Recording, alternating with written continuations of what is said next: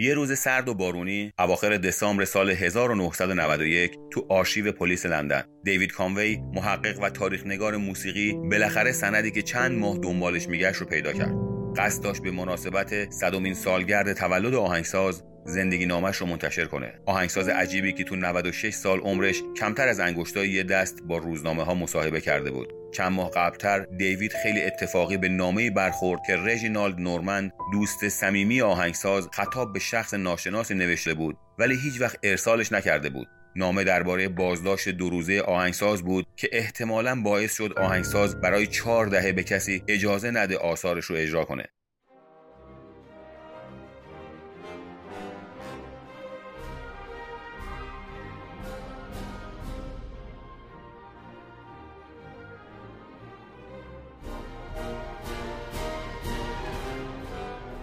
سلام الهام هستم. سلام منم رضا هستم.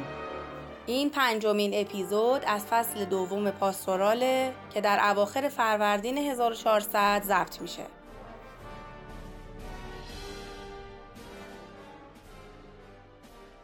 لئون سورابجی آهنگساز انگلستانی تو تاریخ 14 آگوست 1892 تو منطقه اسکس لندن به دنیا آمد. خونوادهش از مهاجرای پارسی تبار هندی بودند پدرش که تو کودکی از بمبئی به انگلستان مهاجرت کرده بود با مدلین ورتی دختری یکی از کارخونه‌دارای لندن ازدواج کرده بود و چون مهندس خوبی بود برای کمک به مردم کشورش به هند برگشته بود و سالی یک بار به خانوادهش تو لندن سر می‌زد. لئون از کودکی و زیر نظر مادرش نواختن پیانو رو شروع کرد. مدلین مادر لئون تو جوانی خواننده، پیانیست و نوازنده ارگ کلیسایی بود. ولی بعد از ازدواج دیگه جایی اجرا نمی‌کرد. وقتی پنج ساله بود مادرش دیگه چیزی واسه آموزش بهش نداشت. پس دوست مادرش امیلی ادروف اسمیت ادامه آموزش پیانو به لئون رو به عهده گرفت.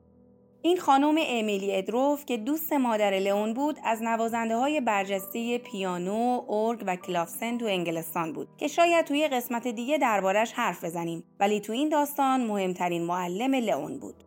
پدرش دوست نداشت پسرش نوازنده بشه ولی علاقه و استعداد لئون باعث شد تو مدرسه ثبت نامش کنن که در کنار درسهای معمول پیانو و هارمونی هم ارائه می‌شد. ولی چیزی که باعث شد سورابجی تصمیم بگیره موزیسین بشه آشناییش با پیتر وارلاک آهنگساز بریتانیایی بود که داستان زندگیش رو تو قسمت دهم از فصل اول این پادکست می‌تونید بشنوید. لئون موقع آشنایی با وارلاک 21 سالش بود و تصمیم داشت به درخواست پدرش عمل کنه و وکیل بشه. ولی ملاقات با وارلاک و شنیدن نظراتش درباره موسیقی و آشنایی با موزیسین ها و منتقدهای موسیقی دیگه مسیر زندگی لئون رو تغییر داد.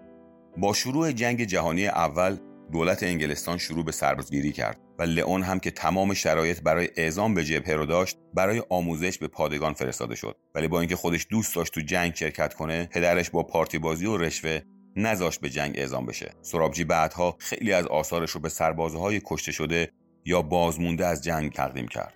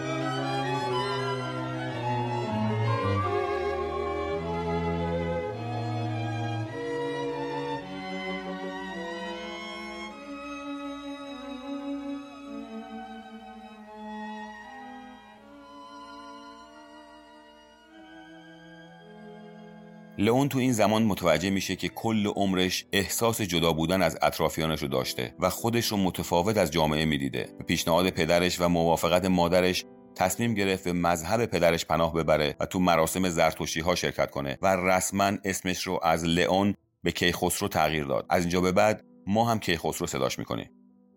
مذهب راه حل مناسبی براش نبود. پس این بار به پیشنهاد پیتر وارلاک به کالت جادوگری آلیستر کرالی نزدیک میشه. ولی حرفهای کرالی هم مشکلش رو حل نمی‌کنه و منزویتر و سرخورده به خونه اولش برمیگرده. تو همین دوران متوجه شد دلیل دور بودنش از جامعه به اطرافیان گرایش جنسیشه. اطرافیانش ازش انتظار داشتن طوری زندگی کنه که با وجودش در تضاد بود و این باعث شده بود بین خودش و دیگران یه مرزی رو احساس کنه. اون زمان همجنسگرایی تو خوشبینانی ترین حالت بیماری حساب می شد و همجنسگراها اگه کشته نمی شدن تو بیمارستان های روانی مورد شکنجه قرار می گرفتن. وقتی با خانوادهش درباره گرایش جنسیش صحبت می‌کنه مشکل بزرگتر میشه. پدرش که تو جامعه سنتی هند زندگی می‌کرد با قول درمان کردنش کیخسرو رو به یه مدرسه شبانه روزی زرتشتی میفرسته. تو این مدرسه بدترین رفتارها رو با کیخسرو می‌کنن. و روزها بهش گرسنگی میدن و حتی یکی از کارمندا هر روز و روزی دو نوبت با کتابهای سنگین به سرش ضربه می‌زد که به قول خودش این پلیدی رو از وجودش خارج کنه این اطلاعات رو ما از نامه هاش به دوستان و خانوادش می‌دونیم البته تو هیچ نامه به گرایش جنسیش اشاره نمی‌کنه و به گفته خودش این مجازات رو برای دور کردن خودش از خودش تحمل می‌کرد. ما امروزه می‌دونیم کتک زدن آدما باعث تغییر گرایشاشون نمیشه ولی کیخسرو که فکر می‌کرد داره گناه می‌کنه و افکار اشتباهی تو سرشه تحمل می‌کرد.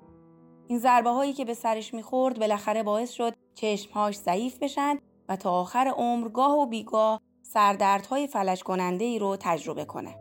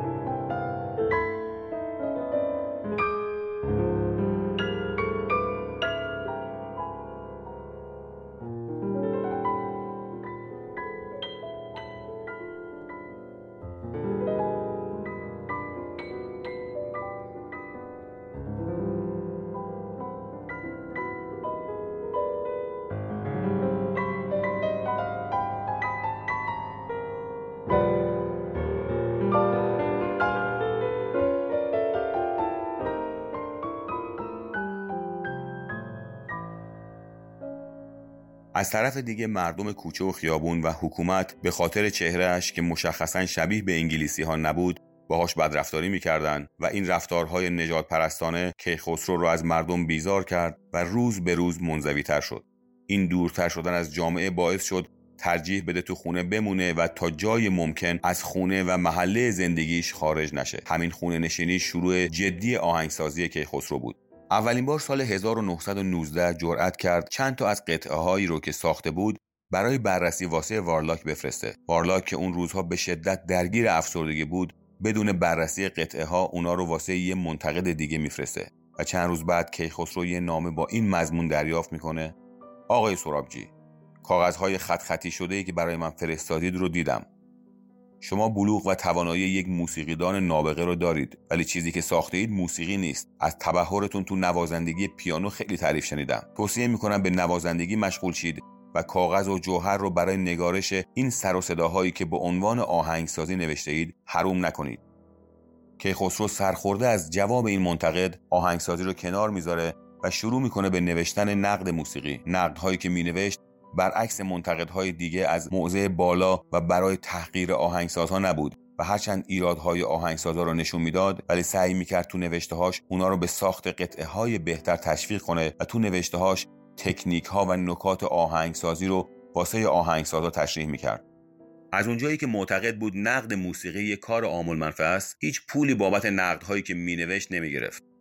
ولی با پولی که از راه نوازندگی به دست آورده بود یه خونه تو لندن و یه زمین تو روستای دورافتاده خرید که کم کم و طی سالهای بعد تو این زمین خونه با سلیقه خودش ساخت خیلی زود به عنوان منتقدی منصف و کاربلد مشهور شد و اعتماد به نفسش هم بیشتر شد بالاخره تصمیم گرفت خودش آثارش رو اجرا کنه تا شنونده ها درباره موسیقی بودن یا نبودن قطعه هایی که میساخت قضاوت کنند. پس از اواسط سال 1920 شروع به اجرای آثارش کرد. هرچند خیلی هنوز کارهاش رو موسیقی حساب نمی‌کردند ولی این بار بعضی از موزیسین های پیشرو تشویقش کردند و این تشویق ها باعث شد اجراهای بیشتری تو کشورهای دیگه اروپا بذاره. موسیقیدان های همدورش معمولا کیخسرو رو به عنوان نوازنده خوبی که گهگداری قطعه های جالبی هم می‌سازه میشناختند ولی خودش دوست داشت به عنوان آهنگساز شناخته شه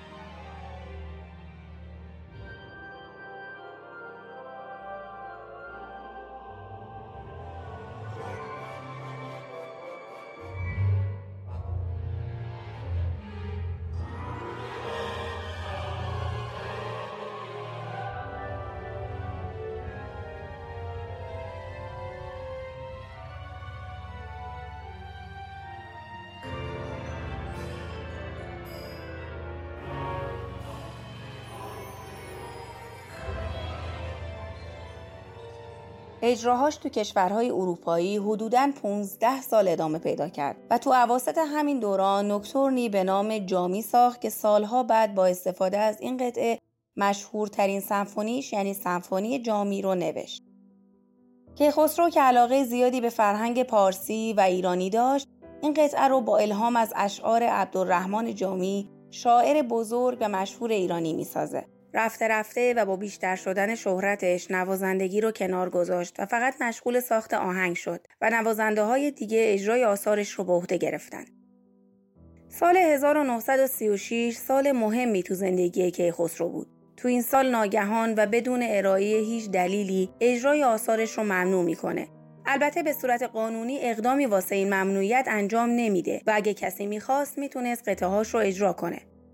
معمولا دلیل این ممنوعیت رو نقدی به اجرای یکی از قطعه هاش می‌دونن. اگر اول این داستان رو یادتون باشه می‌دونید که دیوید کاموی تاریخ نگار موسیقی داشت واسه نوشتن زندگی نامه کیخسرو مطالعه می‌کرد. به نظر دیوید ممنوع شدن اجرای آثار کیخسرو فقط به خاطر یه نقد تند خیلی عجیب بود مخصوصا که کیخسرو تو کل عمر هنریش از منتقدان نقدهای تند و تیزی گرفته بود دیوید تو بررسی یکی از نامه های دوست صمیمی کیخسرو به اسم رژینالد متوجه میشه این آهنگساز تابستون سال 36 توسط پلیس بازداشت شده و دو روز رو تو بازداشتگاه گذرونده. چند هفته آرشیو پلیس لندن رو میگرده تا اینکه به گزارش یه دستگیری تو تاریخ حوالی زمانی که رژینالد اون نامه رو نوشته بود می‌رسه این گزارش درباره بازداشت دو مرد تو اتاق استراحت یکی از سالن‌های کنسرت شهر به جرم بوسیدن همدیگه و جرم جنسی بود ولی هیچ اسمی از متهمها تو گزارش نبود. نزدیکی زمان این گزارش با تاریخ نامه دوست کیخسرو و محل بازداشت تئوری دیوید کانوی رو تقویت می‌کنه ولی چیزی رو ثابت نمی‌کنه. شاید جالب باشه بدونید تو اون زمان تو بریتانیا همجنس گرایی نه تنها جرم بود بلکه حکومت سعی می‌کرد همجنسگراها رو یا با شوک الکتریکی به زعم خودش درمان کنه و یا عقیمشون می‌کرد. اتفاقی که تقریبا ده سال بعد از این ماجرا برای آلن تورینگ ریاضیدان بزرگ که به عنوان پدر کامپیوتر شناخته می‌شد افتاد. به هر صورت ما هیچ وقت نمی‌تونیم بدونیم چرا کیخسرو اجرای آثارش رو ممنوع کرد. ممنوعیتی که برای تقریبا چهل سال ادامه پیدا کرد. تو همون دهه سی کار ساخت خونهش تو زمینی که خریده بود تموم شد و به خونه جدیدش تو کورف کسل نقل مکان کرد و دور از آدما زندگی رو ادامه داد. تو این سالها از زندگی کیخسرو اطلاعات چندانی وجود نداره و فقط می‌دونیم با پسندازی که داشت زندگی می‌کرد. و به جز دوستای نزدیکش گاهی با موزیسین هایی که براش نامه میفرستادن تو خونهش ملاقات می‌کرد و بالاخره سال 1976 یه دانشجوی موسیقی تونست کیخسرو رو راضی کنه که اجازه اجرای عمومی آثارش رو صادر کنه. هرچند باز هم هیچ وقت حاضر نشد خودش به دیدن این کنسرت ها بره. تو سالهای پایانی عمرش به خاطر مشکلات بینایی آهنگسازی رو کنار گذاشته بود. و بالاخره سال 1987 قبول کرد که نیاز به مراقبت داره. پس برای آخرین بار نقل مکان کرد و توی خونه سالمندان اطراف دورچستر ساکن شد. صبح روز 15 اکتبر 1988 تو خواب سکته مغزی کرد و از دنیا رفت. موسیقی پایانی این قسمت قطعه به نام گلستان که که خسرو با تاثیر از گلستان سعدی ساخته. این قطعه رو با نوازندگی خود کیخسرو میشنویم که تو دهه 50 و تو خونه خودش نواخته و ضبط کرده.